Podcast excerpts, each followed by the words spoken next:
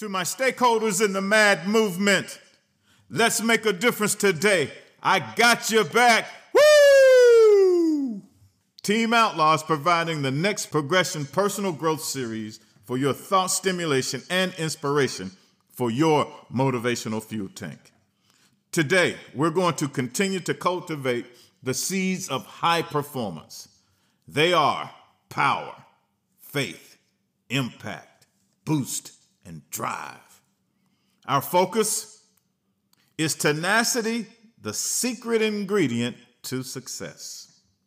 Remember the natural law. You're either making excuses or making progress. You can't do both. Let's go. Let's grow. Let's talk about succeeding in life. I believe and trust having tenacity is the secret ingredient to success. Do you agree? What do you think? Think about it. If you were able to make yourself try again, try harder, learn along the way, and get better at doing what you do, do you think you could achieve your goals? The old saying goes, winners never quit and quitters never win. There's a lot of truth in that statement. The great news is you are the architect of your own success. Whatever you decide to pursue in life lies in your own grind, your own toil. You are the engineer of your own destiny. The one thing you need is tenacity so you can build the life plan you desire, the life you deserve. To succeed, I strongly suggest you follow a four-step process and do so with tenacity and perseverance until your grind helps you achieve what you deserve. Step one, set a goal. Now, goal is a seed. It's the gift of a lifetime.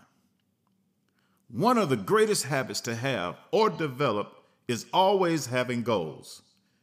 You can start right now today by investing time into figuring out exactly what you want in the priority areas of your life. You must, however, if you decide to do this, be specific, be clear. It will be a lot easier to work towards your goal once you know what you're aiming for. Write it down and plant it deeply in your subconscious mind. With that goal anchored in your mind, you will start to see a path emerge on how you can go about reaching it. You may not see the entire path clearly, but you will at least have an idea of where to begin. Step number two, set your mindset. Half the battle of succeeding at anything is fought in your head. You must have the winner's mindset, a fighter's mindset that unequivocally believes you can do whatever you set out to do. That's why most successful people, including athletes and engineers, use visualization and other mindset exercises to inspire themselves beyond any obstacle. Use them to your advantage and set your mindset. In order to achieve, you must believe you will, not can, will be successful. Here's a mantra I shared with my family many years ago. In order to achieve, you must believe you are one of the chosen few.